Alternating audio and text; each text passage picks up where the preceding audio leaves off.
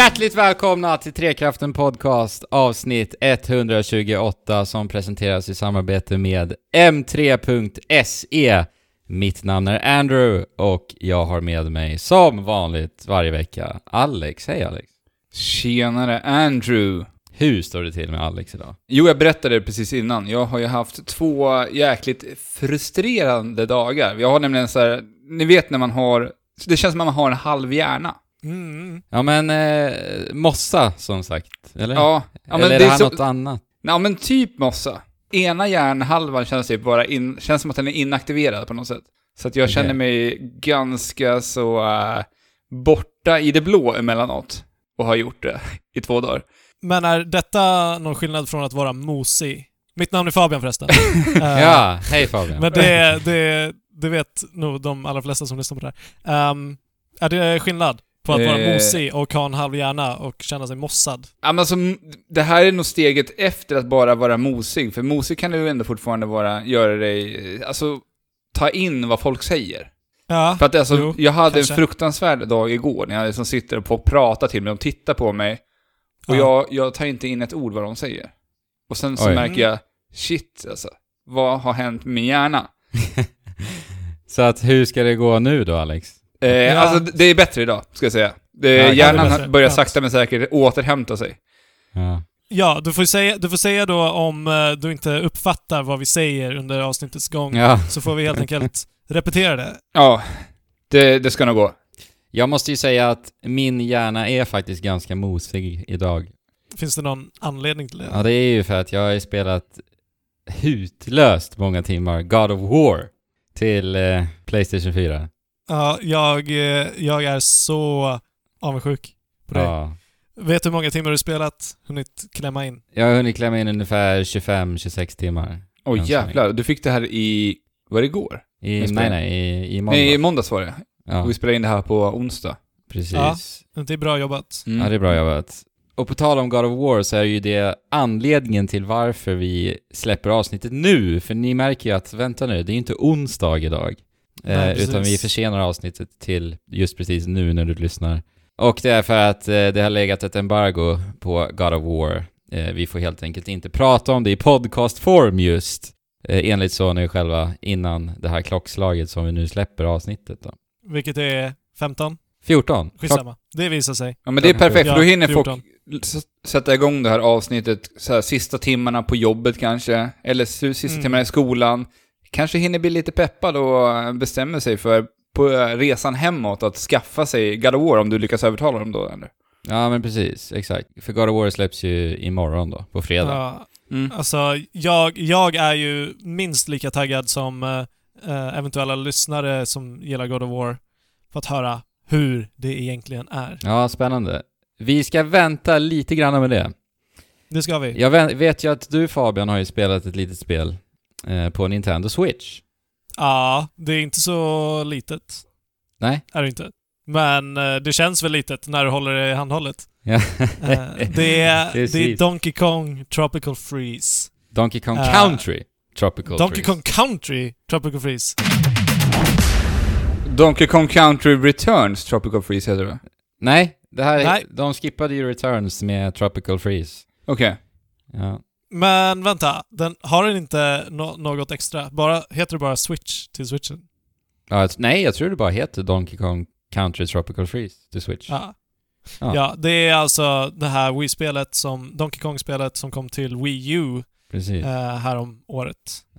Eh, och du, jag vet ju att du har spelat det i sin helhet. Jag ja, precis. Mm. Jag tyckte om det här otroligt mycket när jag spelade, när det begav sig. Det är alltså Retro Studio som ligger bakom det här spelet. Ja, precis. Metroid Prime, utvecklarna även.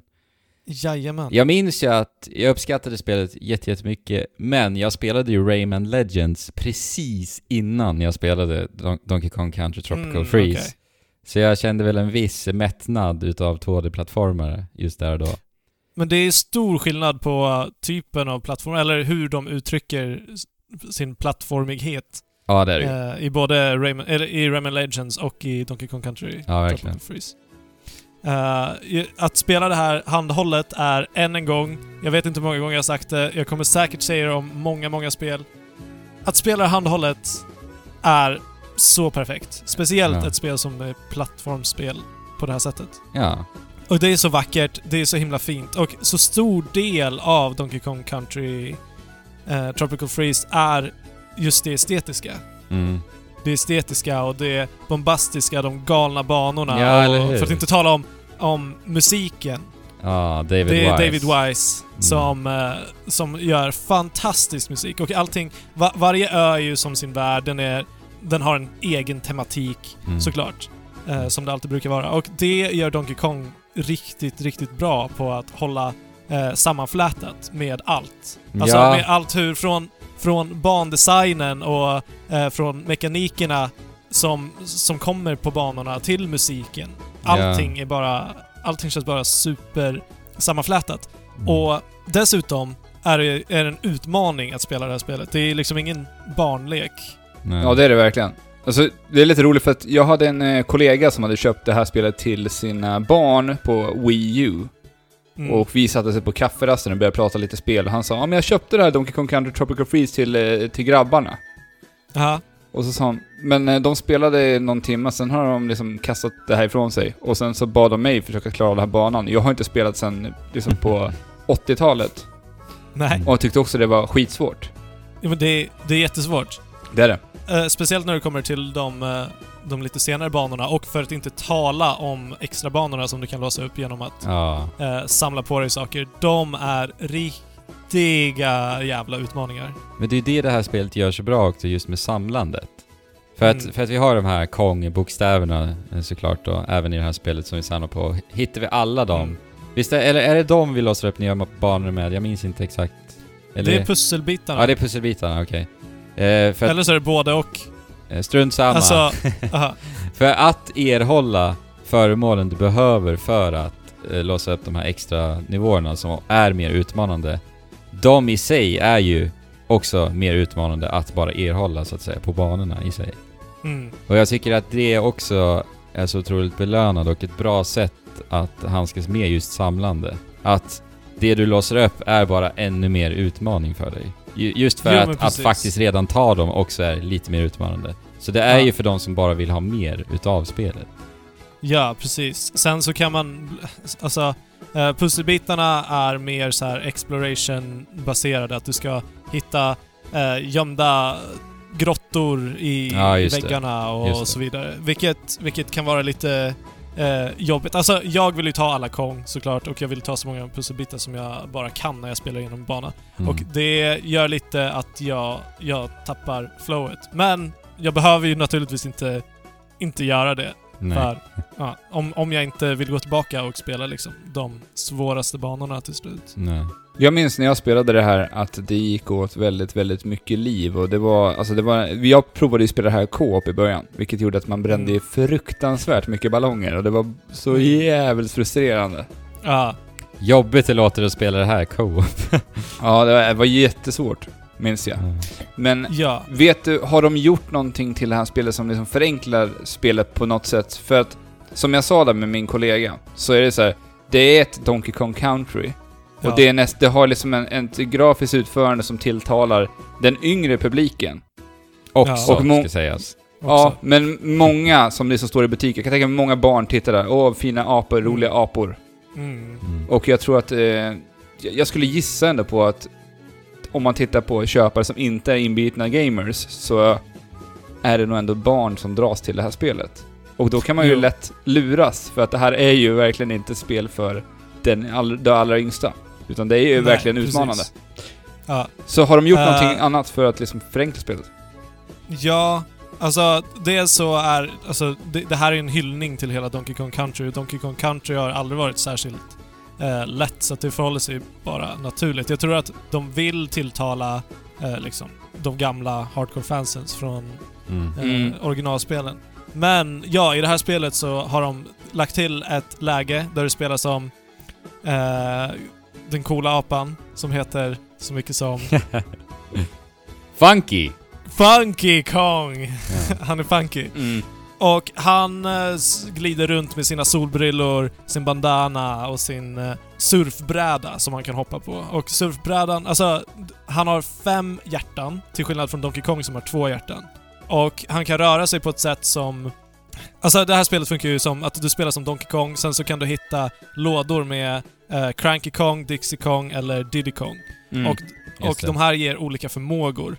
Eh, medan när du spelar som Funky Kong så får du inga så här extra... Eh, så, så, tar du inte på dig de här mindre aporna. Utan du är bara dig själv, du är bara Funky Kong. Okej. Och han kan göra dubbelhopp och sväva i eh, luften samtidigt som han kan hoppa på spikar. Och som sagt har, har mer liv. Mm. Så att därigenom gör att det blir liksom mycket enklare för att du kan spela liksom optimalt hela tiden utan att det liksom blir någon risk och, risk och reward överhuvudtaget. Vilket det skulle bli med Donkey Kong liksom när du eh, har Diddy Kong eller Dixie Kong eller Cranky Kong. För att då när du tappar två liv så försvinner ju han och då, eller så försvinner den extra apan. Och då är det bara Donkey Kong och Donkey Kong är ganska begränsad. Ja, Mm. just det. Men är Funky Kong tillgänglig hela tiden för dig? Eller hur funkar det? Hur har de gjort det? Nej. När du startar spelet så får du välja vilket läge som du vill spela i. Om du vill spela som Donkey Ah. Kong eller som eh, Funky Kong. Ja, men det är ju bra. Ja. Alltså, så att det, det är ju ett easy mode eller ett normal mode. Ja.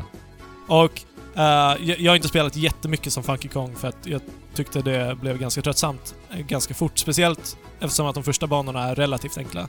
Mm. Eh, men eh, det, det blev liksom nästan, jag tänkte säga mundant, men eh, vi har fått klagomål om att det inte är ett ord. Eh, det, blir nästan, det blir nästan trivialt att spela som Funky Kong. Så att därför gav jag upp det ganska fort. Men just eftersom att det finns många barn där ute som tycker det här ser väldigt tilltalande ut. Och det, det borde de göra, för att alltså hela upplevelsen att spela Donkey Kong Country Tropical Freeze eh, som jag sa, med tanke på tematiken och det, de otroligt galna sakerna som händer under banornas gång. Ja. Det, alltså, det, det är mycket som barn skulle uppskatta. För, för det är liksom, det, det är Cartoon Network eh, stuk på det. Att det är liksom är action, action, action, action hela tiden. Ja, alltså men, det, det jag gillade allra mest ifrån det spelet är ju hur de jobbar med kameravinklarna i plattformsspel. Mm. Alltså de liksom så här, de, de vinklar sig inåt, vi får mer, se mer av ett 3D-djup på banorna och det är väldigt så här, nästan cinematiska kameravinklar som händer i olika precis. scener. Och det är eh, fruktansvärt snyggt att se det i ett plattformsspel. Riktigt snyggt. Ja. Ja men det är otroligt så här, ambitiös nivå, nivådesign, tycker jag. Alltså, det är så jag Verkligen, minns verkligen. det. För det är så här, och jag tycker att spelet är som allra bäst när det liksom bygger det här visuella spektaklet. Mm. Att det, samtidigt som plattformsdesignen eskalerar så blir det också galenskaperna i vad som sker också eskalerar. Och med det Jo, utmaningen också. Det, det, det är som att Retro har suttit där vid konferensbordet och bara så här. Vad har vi för tema? Vad, Ja. vad kan vi bygga på det här? Ja. Eh, och sen bara tagit de galnaste idéerna och lagt in i Ja. spelet. Ja, för du nämnde ju det där med tematiska sambandet och sånt. Och, och jag minns ju en stor favorit och det är ju den här glass... Fruktglassfabriken. Ja. Alltså, Ja. Det, hela den världen, hela det temat är så otroligt snyggt alltså. För det, Ja, de inledande banorna så börjar det väl med att man typ... Det mixas och hackas och mosas frukter av alla de slag. Och mm. sen så kommer vi till till exempel, det var väl några små knivar som hackar frukt. Och de Mm. då flyger upp och skapar som plattformar av den här frukten för Ja. dig att hoppa på. Och sen så Ja. kommer det köttyxor som hugger, som hackar melonbitar. Och då är det i sig ett hinder, men samtidigt så skapar det också en melonplattformsbit som du kan hoppa. Alltså Mm. det är, ah, så jäkla ja, det är kreativt. jättefint. Ja. Alltså, det, det är kreativt. Alltså, även fast um, liksom plattformsmomenten inte, inte kanske är hundraprocentigt klockrena varje gång, Nej. så vägs det upp av att det är så liksom kreativt visuellt. Ja, precis. Eh, och den variationen är enorm ja. på det sättet. Men jag Mm. minns väl också svagt att var det inte helt galet mycket mekaniker på en och samma bana också i det här spelet? Till skillnad från Mario-spel tänker jag, för Mario-spel fokuserar oftast på en mekanik som de spinner vidare på, en idé. Jo, jo. Och sen är banan slut, sen slänger de bort det, och sen nästa bana är någonting helt nytt. Men i Donkey Kong minns jag att det var väldigt mycket, en hel drös olika. Och det gjorde ju att Ja. banorna blev längre, för det var ganska långa banor i Jo, jo. Banorna, ban- banorna är definitivt längre Ja. i det här spelet än vad de är i uh, ditt vanliga Mario-spel. Ja. Eh, och och utmaningen är också helt sjukt mycket svårare. ja. Eh, men vad var din fråga? Eh, nej men just det här med eh, mekanikerna. ja, ja, eller jag- vet inte. Jag, jag spelar ju bara och sen då, då är det ju svårt att... Ja. Eller, jag försöker ju tänka på det, Ja. men jag, jag kan inte så här. Ah, det var den banan som hade så här många mekaniker. Nej, nej jag, jag kommer inte på Men- några konkreta exempel heller, men... Nej men alltså var, varje... Det, det introduceras definitivt nya mekaniker eh, i alla fall några gånger varje värld. Mm. Till exempel eh, i en värld så handlar det om eld, sen har vi såklart den obligatoriska vattenvärlden. Eh, den andra världen som jag gillar jättemycket för, för hur den ser ut, för det estetiska, för musiken i den, är eh, den här Uggle... Ah, just det. Eh, ja, Uggleberget. ja, där, precis. där är jättefina, vad heter det, windmills och... Väderkvarnar. Eh, trombon, eller stora horn som blåser och löv som faller och så vidare. Mm. Eh, alltså, gillar du Donkey Kong Country eh, och om du har missat det här till Wii U, då, då ska du ju definitivt ha det Mm. till switchen. För att det spelas, det spelas precis som du kan tänka dig att det spelas. Ja. Alltså det, det håller inte jag riktigt med om, faktiskt. För jag tycker att... Jag var, minns att jag varit väldigt ovan vid just kontrollen i Donkey Kong Country Returns, båda två, de nya spelarna. Mm. Just för att de är ju med, de, de försöker skapa känslan av att Donkey Kong känns väldigt tung. Så Ja, att, jo. eh, alltså om man tittar på hur fysiken funkar i Donkey Kong Country-serien, eller Donkey Kong, den nya Donkey Kong Country-serien, Yes. så känns ju aporna väldigt mycket tyngre. Man har tagit my- mycket mer tyngd Ja. till plattformandet. Till skillnad från de gamla Donkey Kong Country-spelarna till Super Nintendo, där aporna var Mm. fjäderlätta egentligen. Ja, precis. Du, du har alldeles rätt. Eh, I många plattformsspel så brukar det vara di direkt respons, medan Donkey Kong har en liten accelerationssträcka när du trycker åt ett håll. Mm. Eh, och det, det är bara någonting som du måste eh, bli van vid. Och av den anledningen så föredrar jag, av någon anledning, och jag vet att Andrew har sagt, sagt det tidigare också, att spela det här plattformsspelet med spaken snarare än uh, Mm. D-paden. Det tycker jag också. Mm. Och, men alltså, det är fortfarande så, det, det, det spelas precis som det spelades på, på Wii U Mm. när du spelade på uh, switchen. Ja. Såklart. Behöver inte ta, ta upp det uppenbara. men men ju, ju, just, att spela, just att spela det bärbart. För, för, ni vet, vi har säkert sagt det flera gånger också, att det, det känns... I och med switchen så känns många spel som att det är... Vad säger man? Typ... Det, det är för litet och det är för enkelt för att sitta framför en TV-skärm att spela Mm. när du har alternativet att faktiskt spela det bärbart. Ja men praktexemplet är ju indiespel i stort, för mig. Mm. Alltså Jo, jag, jag spelar ju mer indiespel än vad jag någonsin har gjort egentligen. Nu Och då syftar du ju på de här mindre, enklare indiespelen, typ Celeste då. Ja. För nu, nu börjar ju indiespel bli, bli så jäkla diffust, för att indies... Ja. Alltså det, Ja. det går ju inte att definiera det snart längre. Alltså, Nej. Nej. För skulle du avnjuta ett spel som, eh, vad heter det där nu? Edith Finch. Det är väl en indie-studio som gör? Jo, jo. Okej, men för att specificera det lite extra, pixelerade indiespel. Ja. Eh, och för, för, för att det inte ska uppstå några missuppfattningar här så är Donkey Kong Country Tropical Freeze alltså inte ett indiespel. Nej. Nej, nej, nu var det förvirrande. A. Uh, och det kostar väl som ett AAA-spel också, men det Mm. ger också samma värde som ett AAA-spel borde ge dig. Mm. Ja, Så- alltså missade du det här på Wii U och du tycker om plattformsspel, herregud. Jag antar att spel, du säger att det spelas lika Mm. bra, så att det, det här ska ju spelas då.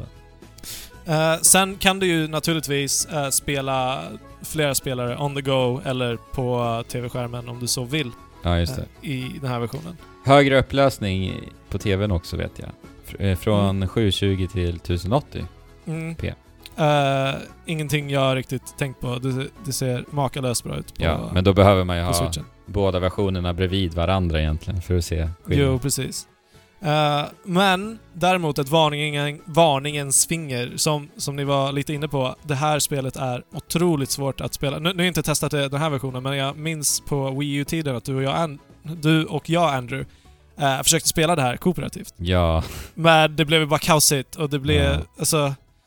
som, som New Super Mario Bros också blir Mm. när du spelar co-op. Det blir bara kaos. Det, det, det kan vara kul för liksom partysyftets skull, men förvänta er inte kanske att liksom sä- sätta er ner med en partner eller en god vän och spela igenom det här spelet tillsammans. Nej. När jag pratade om Kirby Star Allies så nämnde jag att det var ett av väldigt, väldigt, väldigt få 2D-plattformsspel som jag faktiskt tyckte gynnades av att spela med någon annan. Så att, Mm. eh, ja, jag håller med dig Fabian. Alltså det där är ju någonting vi har pratat om ganska mycket. Problem, problematiken i 2D-plattformare och co-op. Ja. Alltså jag, jag, Ja. jag hade gärna velat sett ett spel som liksom tar vara på det och faktiskt gör någonting intressant med ett Mm. 2D-plattformarspel där man faktiskt måste liksom eh, bidra och hjälpa varandra på något sätt. Ja. Eh. Lost Vikings Co-op. Ja, alltså det hade ju varit jättebra. Det är ett jättebra exempel hur det skulle kunna funka. Mm. ja, precis. Men så jag ser fram emot ett sånt spel någon gång i framtiden. Mm. Ja, det måste ju komma till switchen eftersom att de är så mycket spelat tillsammans och så vidare. Eh, kanske, kanske någon ny reboot på Mario? Jag, jag har generellt inte gillat New Super Mario Bros-eran. Nej, jag Jag tyckte gillar- om eh, första till DS väldigt mycket. Det är samma här. Sen vart det ganska urvattnat alltså. Ja, Mm. samma sak. Kopiera, klistra in. I fyra iterationer var det va? Något sånt. Men ja, någon, har ni några fler frågor om eh, Donkey Kong till Switch som jag kanske glömt att ta upp? Eller? Nej. Jag inte tänkt Det enda jag eh, vill säga är att jag har ju sett en liten rolig film på YouTube. Okej. Att när du står stilla under en lång tid med din, dina apor, Ja. så i tidigare spelet till Wii U så tog eh, Donkey Kong upp en Nintendo 3DS och började spela på en Nintendo 3DS. Ah, okej. I spelet då. Det visste jag faktiskt inte. Nej. Eh, och nu i, i det här Switch-versionen, då tar han upp en Switch förstås. förstås. Ja, men naturligtvis. Ja, Såklart. i, I portabelt läge. Och om du har Dixie Kong, Cranky Kong eller Do- Diddy Kong på din rygg så delar han ju såklart på Joy-Cons och så spelar de tillsammans. Nej, vad fint. Det är jättefint faktiskt. Jättesuperskärmiga eh, animationer där när de sitter och spelar. Ja, det måste jag kolla upp. Ja men kul, 4 maj släpps det här spelet. Så att du har ju fått en redig jädra försprång nu Fabian. Ja, jag är fortfarande osäker på embargot, men jag lyssnar på dig. Ja men det, Det, det, det, kan du klippa bort, men... Nej det är lugnt. Jag, jag har koll Ja. Ja, Andrew, du sa att du hade suttit och spelat 25 timmar God of War. Ja. God of War. Alltså, mi, mitt huvud typ kokar av tankar om det här spelet. Mm. Jag vet inte hur, hur det här kommer gå. Helt Nej. ärligt. Och det är ju så, det är så färskt för mig. Jag har ju spelat det här i tre dagar nu. Men jag, jag har ändå otroligt mycket att säga redan, känner jag faktiskt. Och jag börjar ändå närma mig slutet, känner jag. I, Ja. i liksom huvudstoryn. Jag kommer berätta om liksom upplägget på det här spelet, hur det skiljer sig framöver, eller Ja, jag snart. vet inte alls. Nej.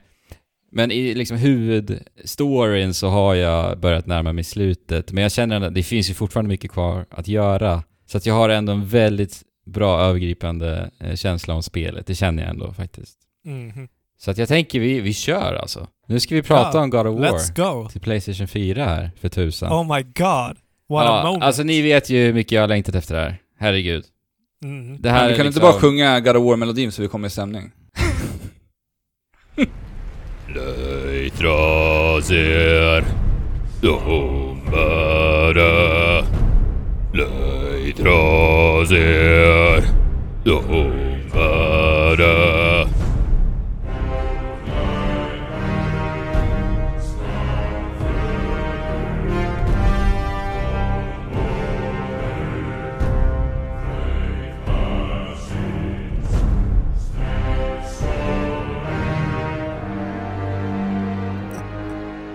Jävlar vad jag hamnar i stämning. Vad känner du Fabian? Nice! Nu, jag är i, jag är i vikingastämning nu. Ja, där satte du. Det är faktiskt ganska unikt att kunna sjunga den där melodin, ska ni veta. Eh, ja, den är väldigt låg. Den är väldigt låg. Ja, men det jag skulle säga, ni vet hur länge jag har längtat efter det här spelet. Ja. Hur mycket jag har sett fram emot det här spelet. Kan du inte, kan du inte ge någon liknelse? Alltså det är Zelda, Breath of the Wild för mig. Det, Ja. det var precis, alltså nästan precis exakt samma känsla hade jag innan det här spelet. Och det hände precis exakt samma sak för dig med Ja. spelet också. Ja, inte som med Zelda, men alltså det är helt sinnessjukt. Alltså det är ju allmänt känt att posten är värdelösa. Alla vet det. Ja. Det här spelet betyder jättemycket för mig. Jag har sett så otroligt mycket fram emot det här spelet. Mm. Och jag fick det här spelet skickat till mig på tisdagen. Jag känner, onsdagen. Jag känner mig jätteprivilegierad att faktiskt få det här spelet på förhand och det tackar jag verkligen alla lyssnare för. Jag fick till och med en sån här pressutgåva som jag såklart kommer ställa väldigt, väldigt fint i min spelhylla och utsmycka mitt rum med, mitt hem med. Så det, det är jag jätteglad för förstås också. Men, det skickades på onsdagen och då förväntar jag mig såklart att det ska komma på fredagen. Alltså posten, det ska ju ta, vad är det, en till två dagar? Något sånt är det va? Ja. Och eh, nej, jag fick det inte. Posten vägrade Nej. leverera mitt jädra paket. Så att Ja. jag mådde ju verkligen jättedåligt i helgen. Alltså på Ja, jag riktigt, förstår det. jättedåligt. Alex, jag du, förstår det. du fick ju smaka på mitt humör ganska rejält vet jag. Ja, du var ju riktigt jävla sur faktiskt. Ja. Det var... Det kändes som att ett förhållande hade brutits lite. Det var den Ja. ångesten, den var likvärdig alltså. Sveket. Ja, men, Ja, så det var, det var hemskt. Det var en jobbig, jobbig helg. Hur som helst, måndagen kommer, spelet kommer med en pappers-AVI och sen så ser jag då att spelet har legat i byn här hemma hela helgen. Och det spär ju bara på den här otroliga ilskan jag har eh, på posten. Strunt Mm, samma, exakt det här hände med både Super Mario Odyssey och med Monster Hunter World också för mig. Det har hänt Ja. tre gånger på ett halvår med bara spel jag, är, alltså jag tycker om så mycket och som betyder så mycket. Det, det är så här, jag, jag tror jag har en förbannelse över mig. Alltså. Ja. Vi får ju hoppas att vi har någon, eh, någon som lyssnar som jobbar på eh, posten. Som kan liksom Mm. trycka in det här och säga att eh, den här personen framöver, det här måste vi värdera högt. Jag hoppas Får jag komma det. med en liten parentes? Ja, absolut. Eh, på tal om posten, nu när vi ändå pratar om posten, så, ha, så har jag hört eh, att ni vet de här Wish, Wish-appen där du Mm. kan eh, Ja, beställa ja. hem små saker väldigt billigt och så vidare. Mm. Och alla variationer och varianter som eh, finns utav den här tjänsten.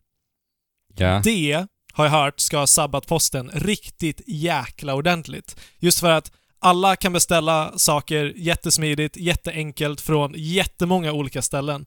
Eh, men när posten sen ska leverera allt det här till alla de här platserna, alla de här sakerna, så, så bara fallerar allt. För att det, det, finns, det finns inte resurser att Ja. liksom, hantera det på ett Folk bra köper sätt. så fruktansvärt mycket grejer. Ja, alltså det, det är konsumismens fel. För jag menar, posten brukade bara vara mest att skicka brev och grejer. Mm. ja, men jag vill att posten ska börja arbeta på helger. Det är det jag känner efter de här hemska... Ja, vi, vi kan vilja hur mycket, som, hur mycket som helst. Kanske blir någon folkomröstning eller något. Jag Ja, vet inte. Nej. Men ska vi slänga oss in i God of War? Ja. Vi som ändå hamnade i så jävla bra vikingastämning där tidigare. Ja. Sen drogs vi ur lika snabbt. ja. Eh, ja, vart var vi nu? Boom, boom, boom. Boom, boom, boom, boom, Jag har boom. inte ens börjat. Jag har inte ens Nej. börjat, nej. Eh, jag vill bara säga, jag sa att jag skulle tacka lyssnarna för att jag har fått det här spelet skickat till mig på förhand och presskit. Självklart ska jag också tacka Sony, såklart va? Ja, naturligtvis. Men, men, men. Jag kan börja med att säga att, eh, ja, det har väl ändå gått fram, att jag är ett enormt stort fan utav God of War-serien. Annars skulle jag väl kanske inte se fram emot det så här mycket, vad vet jag. Nej, du har spelat alla spel. Spelat alla spel, bara så att ni liksom vet var jag kommer ifrån så att säga. Eh, när jag pratar Mm. om det här. Alltså vi har inte pratat jättemycket om God of War egentligen, i, i den här podcasten tror jag. Egentligen Nej, jag tror, det, jag tror det bara har swishat förbi några gånger. Ja, typ, jag för mig att vi hade något eh, avsnitt där första året, när vi pratade om eh, stor favoritspel, då tror jag att vi nämnde God of War någonstans. Ja, Så kan det vara. Andrew, börja snacka om God of War. ja, vad ska vi börja? Anders hjärna. Overload. Du är fortfarande så hypad. Ja, jag är, ja, jag är i extas. Jag är på rosa moln nu. Det är som när vi pratade om Zelda förra året. Lite Mm. så. Bara skillnaden är ju nu att ni inte har spelat det, så jag... Det roliga är att du bygger hype inför ditt God of War-snack nu. oj, oj, oj. Okej, till att börja med. Ja. I det här God of War-spelet så ser vi ganska stora förändringar. ja, Jo. Och jag tillhör ju den här gruppen som anser att det bara, bara är kul att se en sån här drastisk förändring. Ja, verkligen. Det behövdes ju till God of War. Ja, det gjorde det. Jag har som sagt spelat alla spel. Det var väl i Ascension du kände att du började så här mättas lite grann? Jag kände behovet då att det, det, det behövs. En förändring måste ske. Även om jag tyckte att spelen var bra. Alltså de är ju fortfarande väldigt välpolerade och bra spel. Så fanns det ändå enorma Deja Vu-känslor. Genomgående i Ascension faktiskt. Och sen Mm. spel, jag spelade ju till och med PSP-spelen. Även de var ju lite samma sak faktiskt. Mm. Men jag har ju aldrig varit rädd liksom att, att eh, Sony Santa Monica ska ta ur, ta bort den här God of War-DNA i det här spelet. Nej. Att den skulle gå förlorad. Eller att liksom spelet skulle kännas för vitt skilt. Jag litar ju verkligen på Santa Monica. De gör skitbra spel. Så är det bara. Ja. Och det här är ju Ja. någonting vi har pratat om med Sony också. Jag beundrar Sony för det. Att de ger deras spelstudios en sån här kreativ frihet och tillit framför, alla, fram- framför allt. Att de får göra vad de vill, vad de tror på. För det tycker jag att det har känts med det här spelet. Mm. För att det är så tydligt att de vet exakt vad de vill, Sony Santa Monica. Corey Barlog, alltså deras huvudet bakom det här spelet, han som styr hela det här skeppet. Hans vision Mm. ska komma fram. Sony respekterar och de litar på sina kreatörer. Och de ger dem också tid. För att det här spelet hade ju jättestora utvecklingsproblem ungefär halvvägs in i utvecklingen. Mm. Och men Sony liksom lät dem backa och få, få studien att ta sin tid. Och det kan jag säga att det har gett gensvar. Och sen så fortsätter vi nu. Ja. Så vad är spelet? Alltså jag, jag har inte sett någonting ifrån det här sen E3 förra året. Eh, jag, likt Zelda så, jag vill, jag vill inte se någonting på förhand om spel som jag bryr mig så mycket om. Och jag har ju insett med Zelda hur mycket det gör. Alltså jag, jag tycker Mm. att det bidrar ganska mycket, eller det är svårt att säga förstås egentligen, med tanke på att... Ja. Men eh, jag väljer att göra så för att jag känner att det känns bäst för mig, när det betyder så mycket Ja. Men sen är det ju lite som med filmtrailers, att liksom... Om, om du vet vad du har att förvänta dig så, så blir det inte lika, Ja. lika starkt. Ja men det, fin, det finns en rädsla liksom att man ska bli Mm. för spoilad. Spoilad liksom. Ja. Men nu i alla fall så befinner vi oss i Norden och den nordiska mytologin som Kratos har då vandrat till efter att trean slutade och han har en lång tid nu varit ensam därefter då. Ja. Slutet på trean så fick vi se att han egentligen begav självmord i stort sett. Men det gick inte så bra. Nej, det gick inte Nej. så bra. Han eh, spett... Han, han kan inte dö, verkar det som. Nej, eller hur? Han är ju gud. Det är väl så vi förklarar det. För övrigt är det ett ganska härligt i, i God of War generellt, att man kan förklara så mycket med att ja, men han är ju en gud. Det är lite som kraften i Star Wars, så att säga. Att det går att förklara lite så hål, om man säger så, i berättandet. Jo, men- med att han är... Alltså, God of War var ju aldrig, aldrig primärt om berättandet. Nej, det är det nu kan jag säga. Jo, nu, nu mer än någonsin, Mm. men... Det häftiga i det här universumet faktiskt är ju att alla mytolo- mytologier samexisterar. Det är ju det vi liksom får reda på nu i och med att han vandrar Mm. ifrån Grekland till Norden. Och sen när vi kommer till Norden då får vi reda på att alla de nordiska gudarna faktiskt existerar här. Mm. Och jag kan inte, alltså jag kan inte uttrycka nog hur enormt jävla mycket jag, alltså älskar den här iscensättningen. Mm. Och någonting Sony Santa Monica alltid har gjort så jäkla bra, det är att tolka den här grekiska mytologin tidigare och nu den nordiska mytologin. Alltså wow! Ja, Wow! ja. Och den nordiska mytologin har inte tolkats jättemycket i något medium, kanske böcker mer Nej, eller hur? något annat, men eh, framförallt inte spel. Nej precis, och grekisk mytologi har vi sett väldigt, väldigt mycket av. Är det inte Darkside lite löst baserat på nordisk mytologi? Ingen aning faktiskt. Mycket möjligt. Jag har för mig det, jag är inte helt säker på det. Ja, det är ju eh, alla ryttarna, de sju Ja, ryttarna. de här bibliska, apokalyptiska Ja. ryttarna. Ja.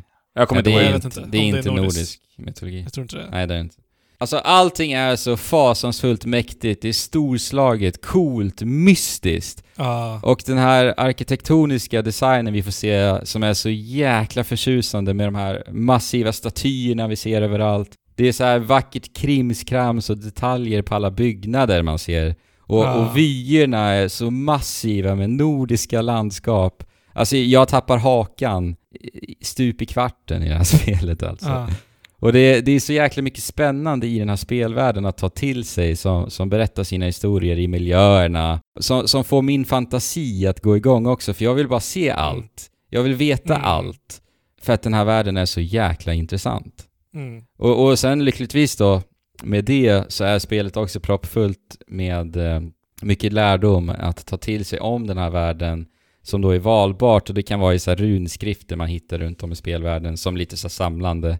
Mm. Och alltså jag med glädje läser verkligen igenom allt det här. Men är det lite som journal entries Ja, som du hittar då? eller? Precis, och det är en så charmig Det känns ju detalj. tråkigt. Nej, jag, jag tycker inte det för att jag, jag älskar det här. Det är ju God of War liksom. Ja, Ja. jag läser allt. Då, då skiter vi i trött speldesign. Ja men, ja, men lyssna. Eh, jag, jag minns ju att du Fabian läste mycket på föremål i Breath of the Wild för det var en väldigt charmig textrad så att Jo, säga. Ja. I det här spelet så är det en väldigt fin detalj för att journalen är alltså skriven ur Kratos sons perspektiv. Ah, och det okej. blir en så himla charmig liten twist på det hela. Eh, Mm. Och jag, jag tycker verkligen om det jättemycket. Men introduceras man till sonen direkt när spelet börjar, eller? Ja, pang! Jag har inte ens nämnt sonen. Också i just liksom hur världen byggs ut så sker det ju då dialoger mellan Kratos och hans son. Väldigt Naughty Dog-eskt då. Eh, Väldigt dynamiskt hur de pratar. Och där så pratar de liksom om, om olika historier om hela den här nordiska mytologin och Ah. runt det när ni liksom är ute på ert äventyr. Och där, som sagt då, byggs även världen ut väldigt, väldigt snyggt. Och ja, vi har ju sonen med oss, Atreus, och han är ju då alltså din kompanjon. Atreus mamma har alltså dött, får vi reda på egentligen direkt när vi startar spelet. Och mamman är ju då också även Kratos. Jag vet inte om det är fru, men jag antar väl det. Flamma av något slag. Ja. Men det är ingen, eh, det är ingen gu gudinna det här, mamman då? Säger ingenting.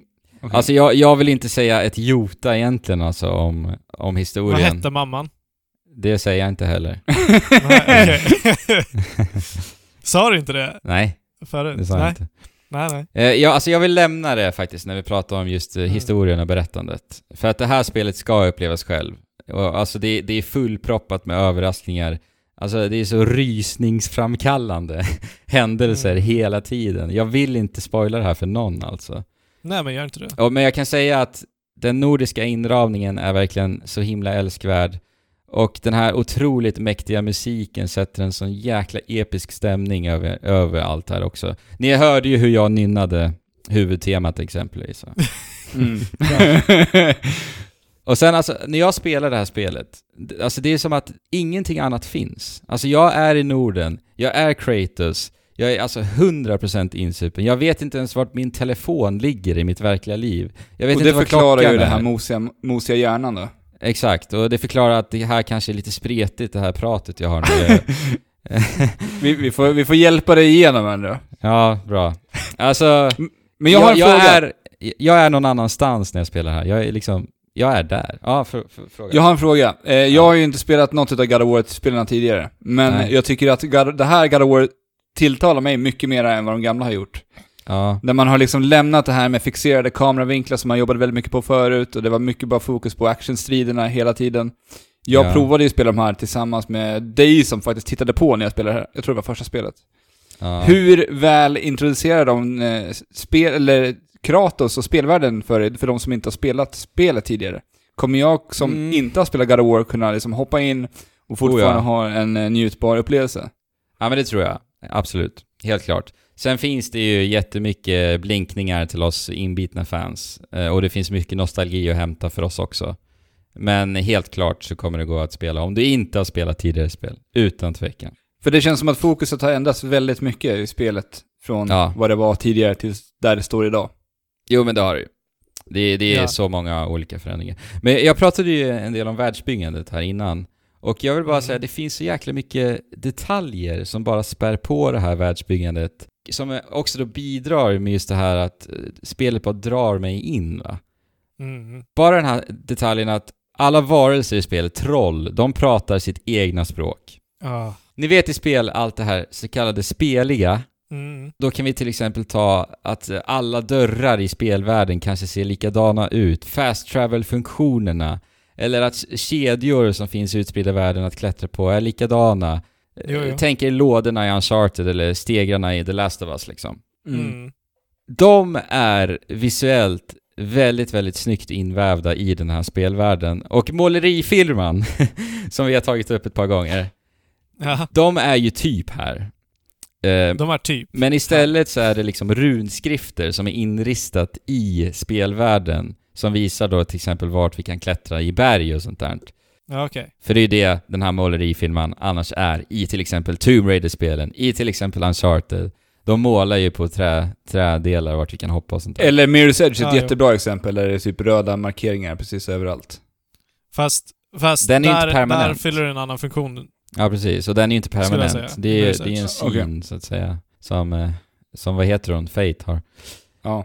Och sen är det så snyggt då för att Atreus, han kommenterade också vid ett par tillfällen, alltså varför de här fanns. Varför var det så här? Ah. Varför är alla kistor likadana överallt? Så nyfiken som han är, för han är ju en liten pojksparv förstås va? Ja. Och även om liksom Kratos inte har ett bra svar på varför, så tycker jag att det är så jäkla snygg detalj att de ändå bara uppmärksammar någonting Ja. sånt här trivialt.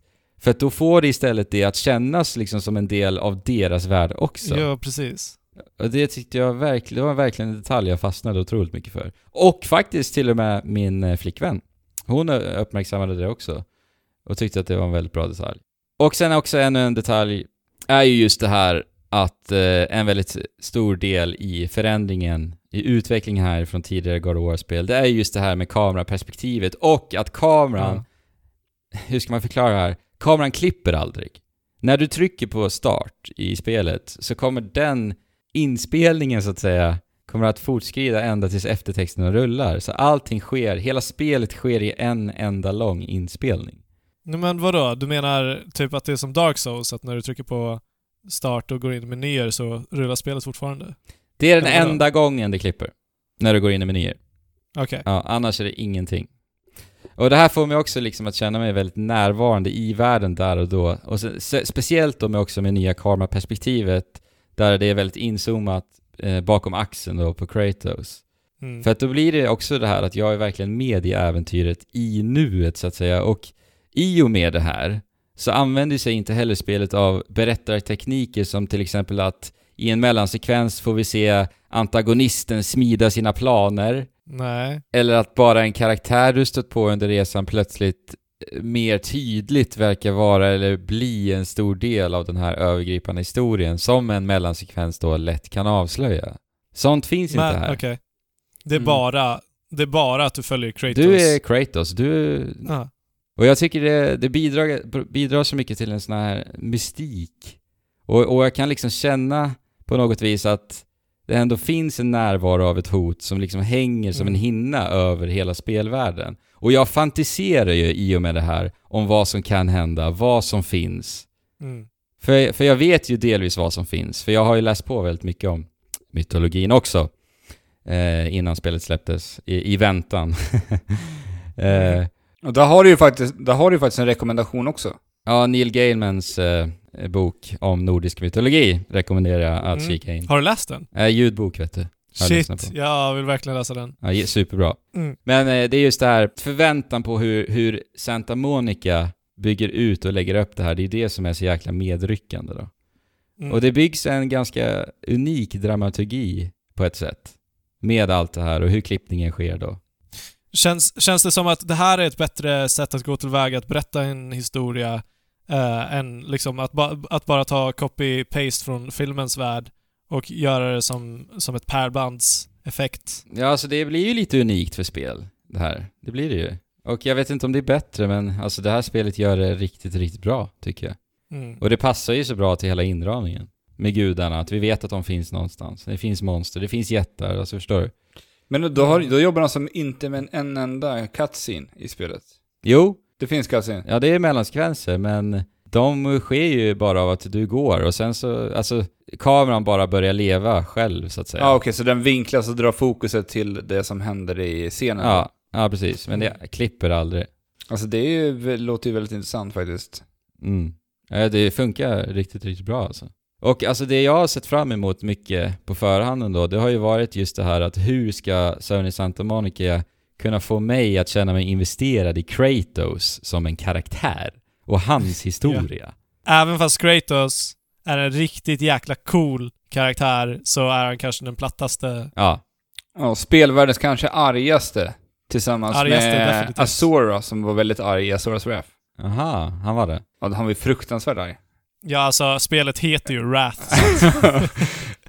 Ja, men alltså för att nu har ju verkligen ett stort fokus legat på just berättandet.